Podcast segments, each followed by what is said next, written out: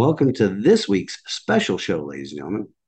Well, there really isn't anything special about it other than it is the final show for season three. As I mentioned in last week's episode, I will be taking a break from producing episodes over Christmas and New Year's. That's so I can really focus on spending time with my bride.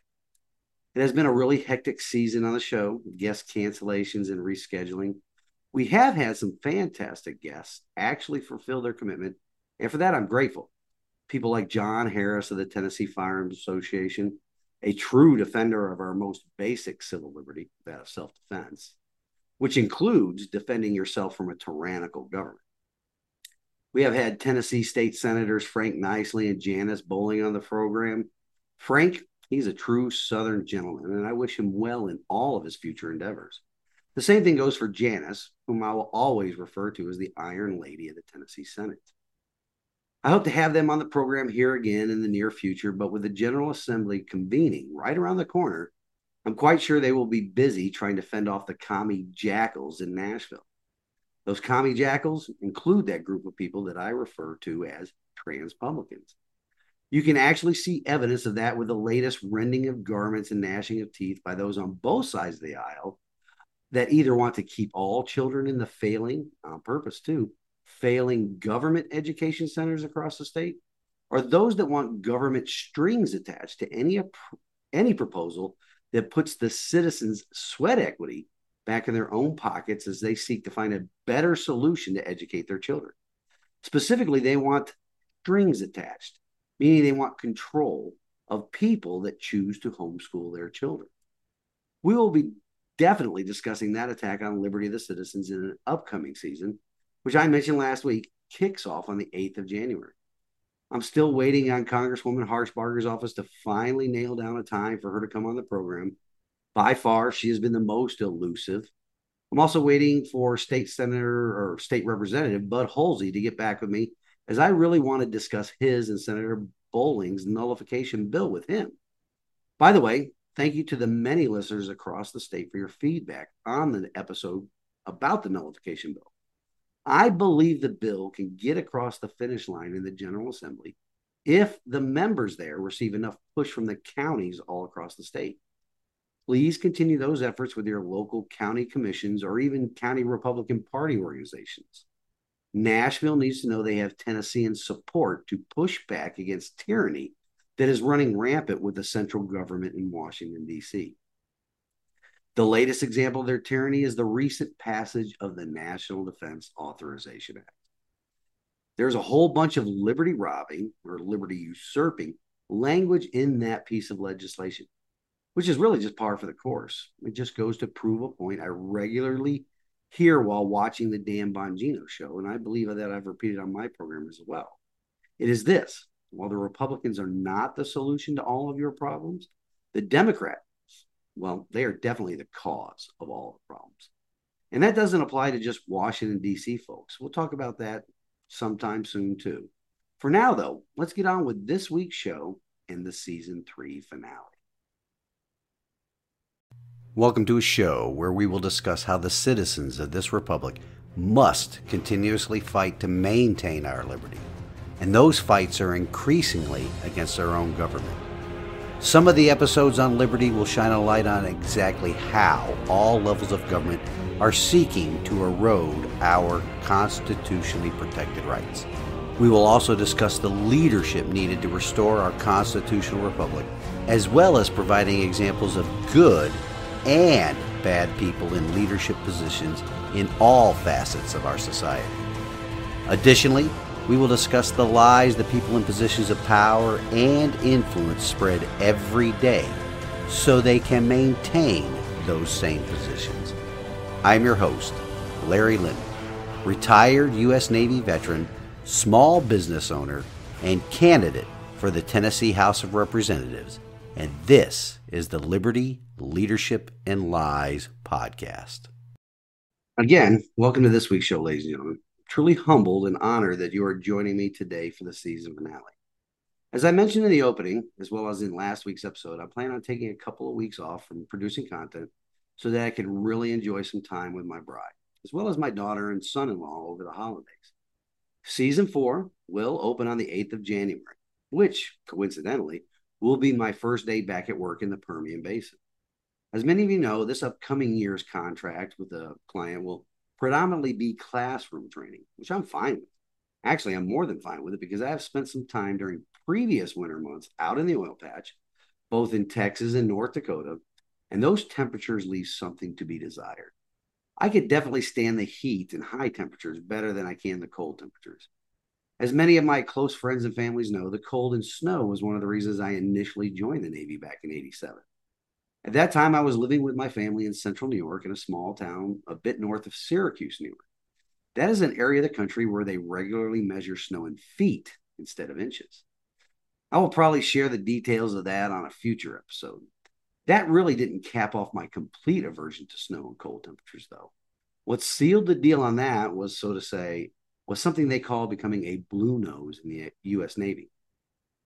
It's just one of those quote unquote team building traditions that go back a long time in naval history. It's quite similar to becoming a shellback, which I'm one of those as well, having gone through one of those ceremonies back in the 80s. But becoming a blue nose happens when you're serving on a ship that operates north of the Arctic Circle. For a bit of background, a blue nose is simply a sailor who crossed the Arctic Circle above 66 degrees 34 degrees minutes north just like crossing the equator or becoming a shellback, as I just mentioned. There's a line crossing ceremony associated. And once you're done, congratulations, you're a certified blue nose. Tradition states that in order to join the order of the blue nose, a sailor must cross that line, and when they do, they enter the realm of Boreas Rex, king of the north. The only way to be accepted into the order is to successfully complete his list of challenges the list of challenges, at least on the submarine I was stationed on back at the turn of the century anyway, before a generation of weak sailors joined the Navy and started screaming about hazing. Well, on the submarine, the challenges or ceremony included a lot of ice and near frozen water. I'll leave out much of the other stuff because it was mainly the huge tubs of ice and water and being sprayed with firefighting water, which is seawater that has been freshly ingested into the boat's variable ballast tanks while operating under the polar ice cap which means it was very, very cold. You see, salt water doesn't freeze at 32 degrees Fahrenheit. Seawater does not freeze until somewhere around 28 degrees Fahrenheit. One of the challenges I had to complete was something called diving a torpedo tube. That's when you have to crawl into a torpedo tube and inch yourself down the entire length of the tube. It's a bit over 20 feet. And scrawl your name on the inner door with a grease pencil and then inch your way out backwards. While you're inching your way down and back, you're being sprayed with that minus 32 degrees firefighting water. Then there are a couple of more challenges, one of which is being immersed in a large tub of ice water up to your neck. And the only way to get out of it is to correctly recite the words to a particular song. Now, these challenges vary among submarine crews, so other Blue Nose sailors may have done something a bit different, but they all involve temperatures that turn your nose blue, so to speak. As I mentioned earlier, I also left out the stuff about the other challenges we had to complete. That's to keep the mystique around the challenges, just in case they're still being conducted. But the whole point of discussing that was because ever since that ceremony that went through back in 2001, coupled with a few years of living in the part of the country where snow is measured in feet, not inches, I've not been able to tolerate cold temperatures very well. I definitely prefer the heat. So, conducting these classroom seminars will definitely be an improvement over being out in the field exposed to the elements, especially in the winter months. I am very much looking forward to these future engagements, let me tell you. But this will be our last time together for a bit. I'm still down in Carlsbad, New Mexico, wrapping up the field engagements in this area for the remainder of this coming week. I also just facilitated, uh, well, I just finished facilitating one of those classroom sessions this past Saturday. I also a bonus, get to return home on the day my bride and I celebrate our wedding anniversary. Homecomings are always great, but even more so when they happen on special occasions such as that. And yes, she informed me that she saved a bunch of cookies from her cookie palooza, so I don't have to miss out on them this year.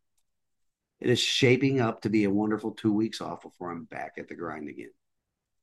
Now, let's discuss some of the ways in which the new aristocracy is subverting our Constitution and usurping our liberty.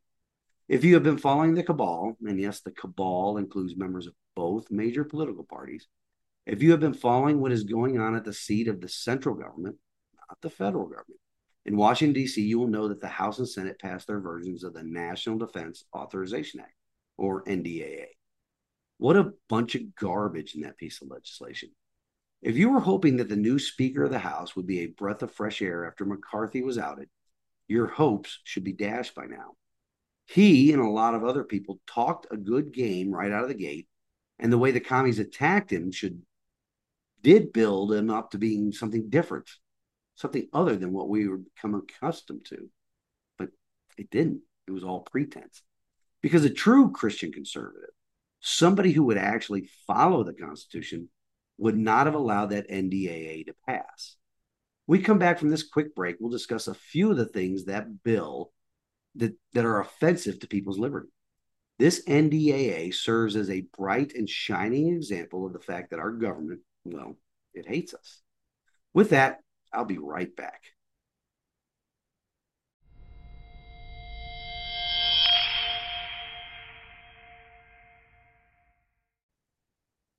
All right, ladies and gentlemen, we're back. Let me ask you a, a few questions. First, do you like paying for abortion vacations?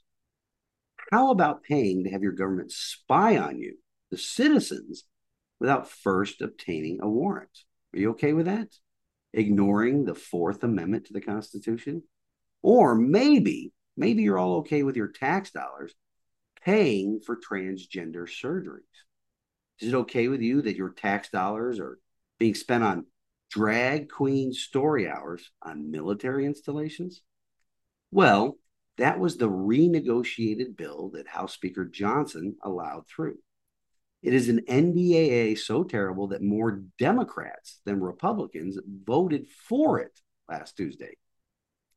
It's not an action that is very conservative or even Republican for that matter, don't you think? Of course, Speaker Johnson gave an excuse about the extension of the Section 702 provision that has been weaponized against the citizens of this republic he stated that it was necessary to include a four month extension of Section 702 in this bill to allow lawmakers time to agree on an overhaul of that program. An overhaul? Really? This program needs to be done away with completely because it violates the Constitution of the United States. Period. Full stop. On the Senate side of our Congress, only six Republicans voted against it. Six, ladies and gentlemen. Back to the House of Representatives, though. This bill could have been stopped in its tracks because of the mechanics Speaker Johnson used to bring it up for a vote. Some of those weird rules that the House comes up with on its own about passing or proposing legislation. Rules that they only follow when it's convenient, by the way. We have spoke before about the House rule that all legislation must include a constitutional authority statement as the basis for the legislation, a rule that is followed by only throwing one or two of the enumerated power clauses on the bill, which often don't even match up with the intended use of the piece of bill or piece of legislation. That's a topic for another day, though. Is but Speaker Johnson he brought this bill, which is what the Senate's version anyway, and we all know which party holds the majority control in that chamber, don't we? The communists. Anyway, the Senate copycat bill was brought up for a vote using one of the House's procedural rules, really under something called an expedited process, where the normal rules concerning legislation can be bypassed. You hear that? Rules that allow for the bypass of rules. Why are the rules in the first place? It's just to provide the members of the House the ability to provide the illusion of their fealty to the Constitution. But using this expedited process means the bill could have been defeated because the bill brought to the floor under the expedited process requires a two thirds vote for passage. The Republicans hold a majority, a very slim one, but still a majority, a 221 to 213 hold on the House of Representatives. So surely 148 Republicans would vote against passage of this atrocity that not only funds abortion vacations, and genital mutilation surgeries, along with keeping the program alive and well that the executive branch of government has used to spy on Americans. But it also continues to fund the money laundering operation that's going on in Ukraine. All of those items are opposed by a majority of Americans, but only 73 out of the 221 Republicans in the House of Representatives voted against the passage that abomination of a bill. You know, the dementia ward escapee will gleefully be signing that bill, further usurping the liberty of the people and paying off his Ukrainian blackmailers. Don't you think? Of course, the usual suspects in the Tennessee delegation voted to usurp the rights and sweat equity of Americans. That was Chuck Fleischmann of Tennessee's 3rd Congressional District, Scott DesJarlais of the 4th Congressional District, and David Kustoff of the 8th District. I was pleased to see that Diana Harshbarger, Tim Burchett, and speaking of Congressman Tim Burchett, if you are not following him on Twitter, you have to. Some of the stuff he posts there is absolutely hilarious as he pokes fun at the communists. He and State Senator Niceley play that social media game very well against those commies. Anyway, continue on. Harshbarger, Burchett, Ogles, Rose, and Green all voted against the passage. But get this that communist loon that represents the ninth district over by Memphis, Congressman Cohen, he voted against the bill. That's almost like a unicorn sighting. It is an extremely rare event when a Democrat member of the House or Senate votes against legislation that robs the citizens of their liberty or wastes our sweat equity in the money laundering scheme called foreign aid. This piece of liberty eroding legislation is just more proof, ladies and gentlemen, that our government does indeed hate us. They are only concerned with solidifying their positions at the helm of the constitutionally created organization that ignores the Constitution and they seek to rule us and not govern us by the consent of the government. They are only able to do that too because of the apathy of the electorate. Plain and simple. I want to touch on a point in the NDA that I don't think many people have considered as it relates to the euphemistically called gender affirming care for members of the military.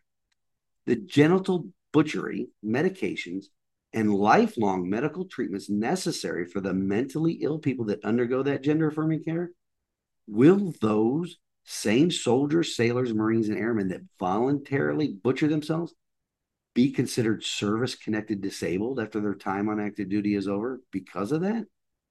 I'm not sure about that aspect because I've not heard about any case yet. And that's true because this type of medical treatment is relatively recent, but I would not doubt it one bit. So, not only in the here and now will the citizens of this nation be forced to pay taxes to cover those surgeries, but I believe that taxpayers will be on the hook for medical treatment and medications for the rest of those mentally ill people's lives. And it's a mental illness that predates their entry on active duty. Because let's face it, a lot of those mentally ill people joined the service after Sleepy Joe got into office and promised to pay for their surgeries and treatment. While the mental illness cannot be considered service connected, the resulting treatment and surgeries that will permanently injure them will have occurred while they are on active duty, earning them a disability rating from the VA ensuring they get lifelong treatment for the resulting fallout from those same surgeries and treatment. Mark my words, ladies and gentlemen. In the communist mad rush to create a, all kinds of subgroups of people, the long term effects on our wallets will be astronomical. This social contagion, enabled and facilitated by the equally crazy leftists in our government, will cost the taxpayers astronomical sums of money now and well into the future. It could have been stopped by the Republicans in the House, but they chose to do this to us because the passage of the NDA was definitely not something for us. When I come back, I will discuss the latest brouhaha happening here in the volunteer state as it relates to the big push by Transpublican Governor Lee and the rest of his bootlicking cohort in the General Assembly. So I'll be back right after this brief pause.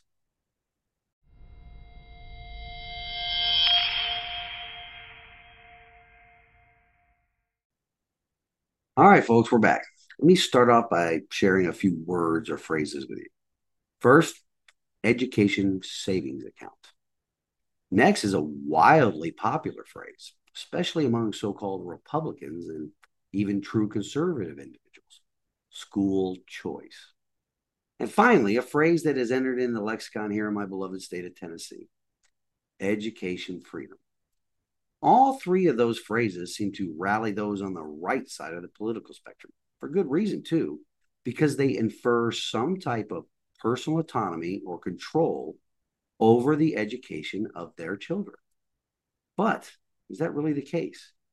Or are they words and phrases meant to provide the facade of freedom that the people serve in all levels of government need in order to keep their positions of power and control? Let's begin with a phrase or program called the Education Savings Account, ESA, here in Tennessee.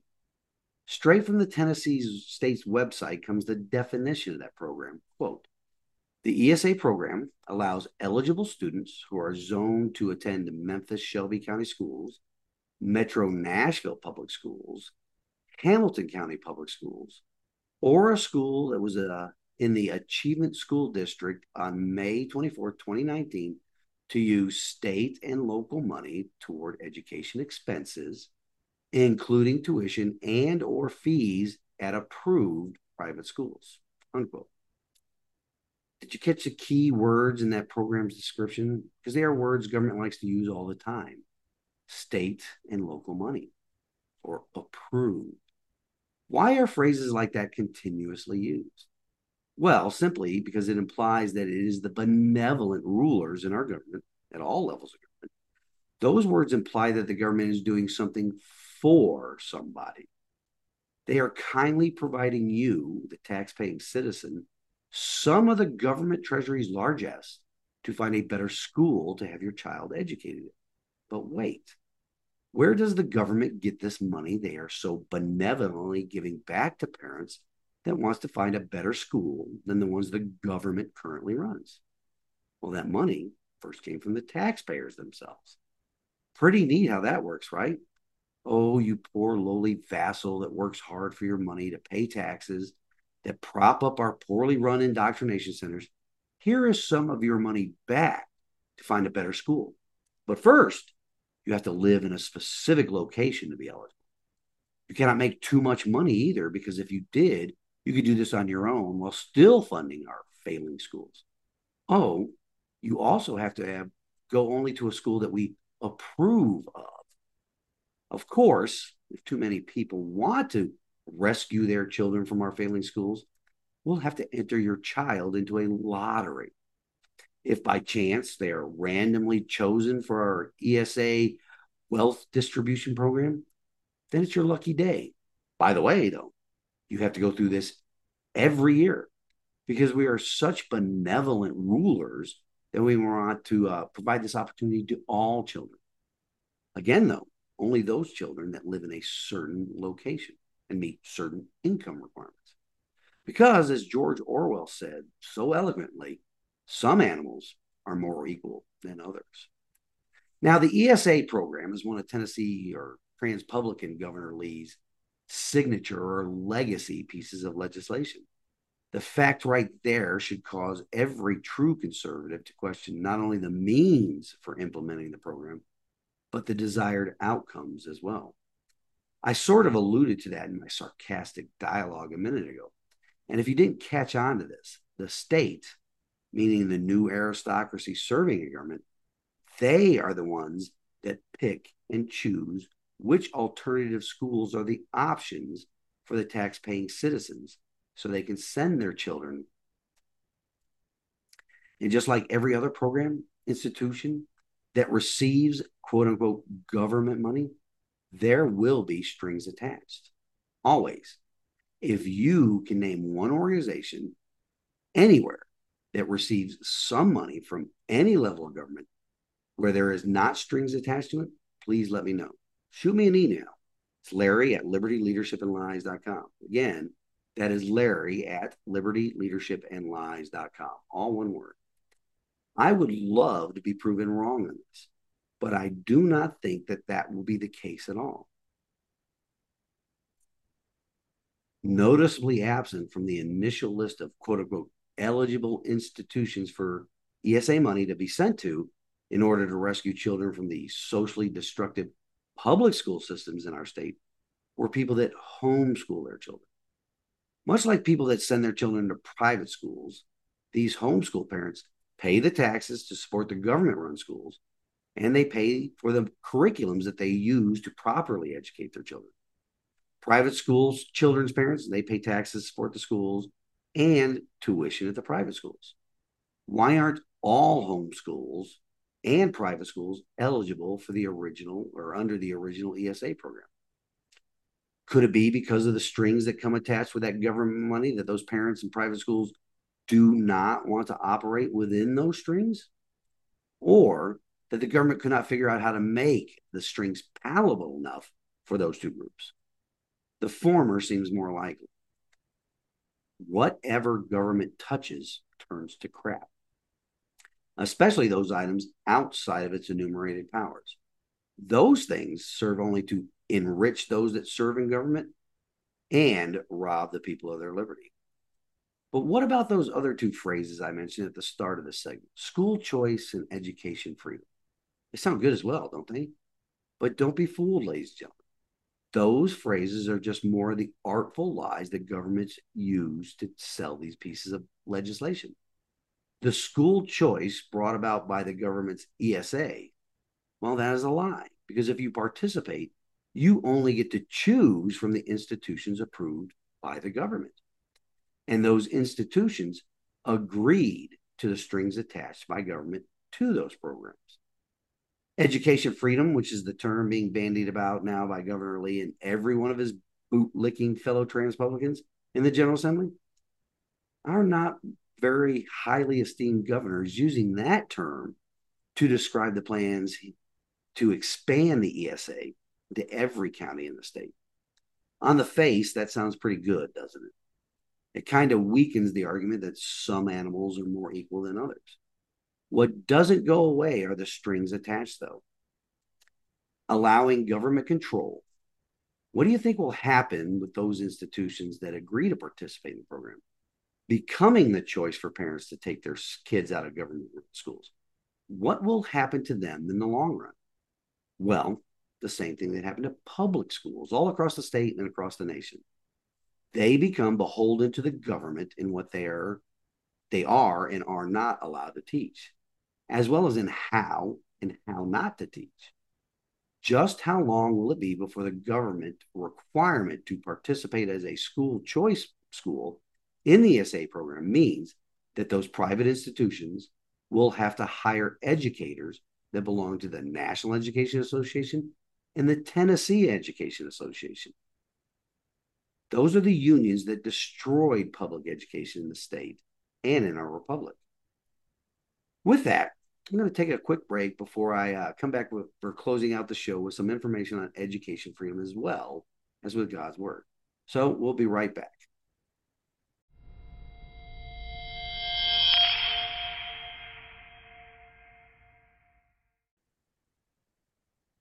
And we're back for the closing segment, folks.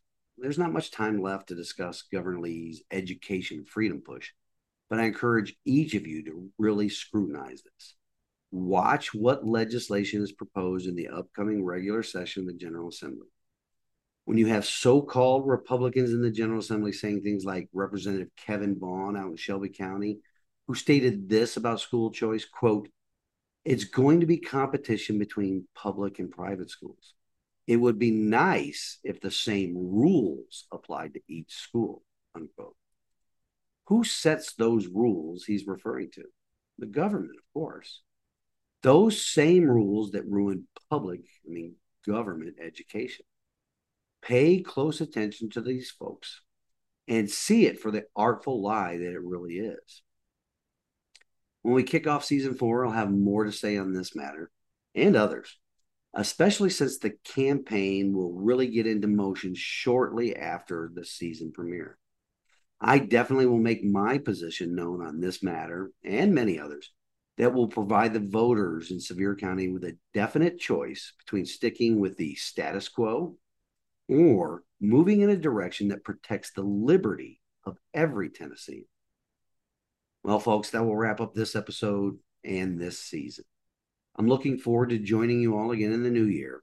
I pray that your Christmas Day celebrations are merry and bright, but more importantly, that the celebrations return the focus away from the commercial and secular and back to the birth of our Lord and Savior Jesus Christ.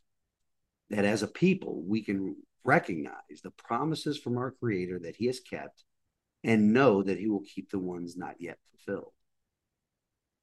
We will close this episode and this season with one of God's most enduring promises. It comes to us from Isaiah chapter 40, verses 29 through 31. He gives strength to the weary and increases the power of the weak. Even youth grow tired and weary, and young men stumble and fall. But those who hope in the Lord will renew their strength. They will soar on wings like eagles. They will run and not grow weary. They will walk and not be faint. We all feel tired and weary from the hour by hour intrusions into our lives by every level of government. Our government, the very institution that was created to secure our liberty, has caused many of us to stumble and fall. Putting our hope and trust in the Lord will help us all gain the strength and stamina to restore the biblically based style of government our republic was meant to be. Never forget that resistance to tyranny is obedience to God. Until next year and next season, I humbly pray and ask that you stand in the arena with me. Reveille, it's time to wake up.